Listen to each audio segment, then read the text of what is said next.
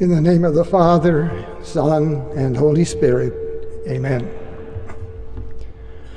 The text for the homily is Genesis chapter eleven, verses one to nine, just read. According to the Hebrew text, Genesis eleven, one to nine is a textual unit that was incorporated into the Hebrew Bible after the flood and before the call of Abram. Genesis eleven, Genesis eleven, one to nine provides the biblical answer to the question, where did all the languages and dialects come from? After the flood, Yahweh had blessed Noah and his sons and had said to them, "Be fruitful and multiply and fill the earth." Our text indicates that the people of that day, referred to English translations as earthlings, descendants of Adam, Adamites, decided that they knew better than Yahweh. They resolved, "Let us build for ourselves a city and a tower. Let us make a name for ourselves, lest we be dispersed over the face of the whole earth."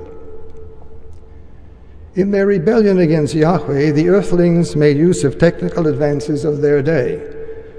They used baked bricks instead of rocks, and bitumen or tar for mortar. Through his use of the divine name Yahweh, Moses indicated that he, that he understood that Yahweh, the covenant God, was even then in control of the situation. Yahweh observed, Yahweh came down, Yahweh confused the ability of the people to understand one another.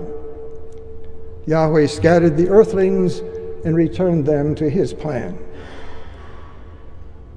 Genesis chapter eleven, verses one to nine is the Old Testament lesson assigned for the day of Pentecost, which will be observed by many liturgical congregations on Sunday, May twenty-third. In this context, Genesis eleven, one to nine becomes the backdrop for the events of the first Christian Pentecost. In the New Testament, the covenant God has revealed himself as three persons, Father, Son, and Holy Spirit. The Father determined to save people from their sins through his Son, Jesus Christ. Jesus Christ fulfilled the Father's plan through his perfect substitutionary life, his suffering, his death on the cross, his rising from the dead. According to the Gospel for the day of Pentecost, Jesus promised to send the Holy Spirit. Jesus said, "The Helper, the Holy Spirit, whom the Father will send in my name, He will teach you all things and bring to your remembrance all that I have said to you." The Holy Spirit, who has been present since creation, was poured out in abundance on the first Christian Pentecost.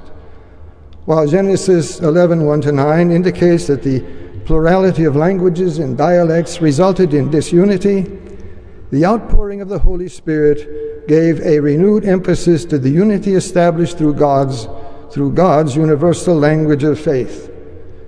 The epistle for the day indicates that the multitude came together, and they were bewildered because each one was hearing them speak in his own language. The Holy Spirit desires to save people through the means of grace, the Word of God and the Holy Sacraments.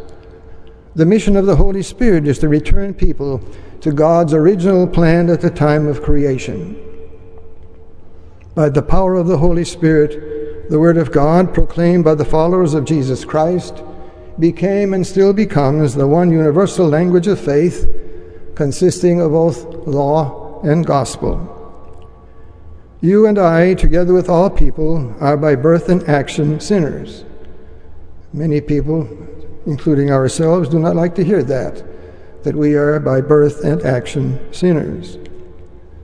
Through the universal language of faith, through the proclamation of God's law, you have been led by the Holy Spirit to acknowledge and confess, you and I, our sinfulness.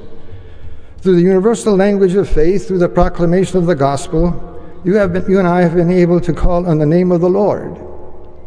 You and I have been united together with other believers in a fellowship of faith. In a small measure, some of us recently evidenced the unity brought about by the one universal language of faith. During the first week of this spring quarter, we heard lessons read here in chapel from Hmong, Spanish, and English. As believers in Jesus Christ, our crucified, risen, ascended, and returning Lord, we anticipate being part of the throng described in Revelation chapter seven.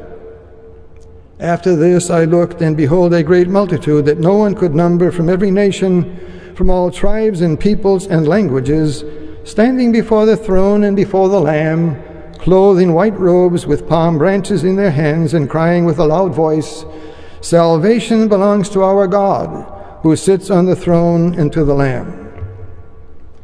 Amen. Blessing and glory and wisdom and thanksgiving and honor and power and might be to our God forever and ever. Amen.